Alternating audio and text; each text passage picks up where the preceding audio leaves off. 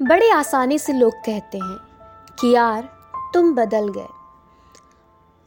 जो तुम थे ना, अब वो तुम नहीं रहे। कहना तो आसान होता है, लेकिन इसके पीछे कारण क्या है, ये कोई नहीं जानता। दरअसल होता ये है ना, कि जब तुम दूसरों की ख्वाहिशें पूरी करना छोड़ते हो और अपनी ख्वाहिशों को पूरे करने में लग जाते हो ना तो सामने वाले के लिए तुम बदल गए होते हो। तो यार अपनी ख्वाहिशें पूरी करना गलत नहीं है। बेशक तुम अपनी ख्वाहिशें पूरी करो और लोगों को कहने दो, क्योंकि उनका तो काम है कहना वह कहते ही रहेंगे।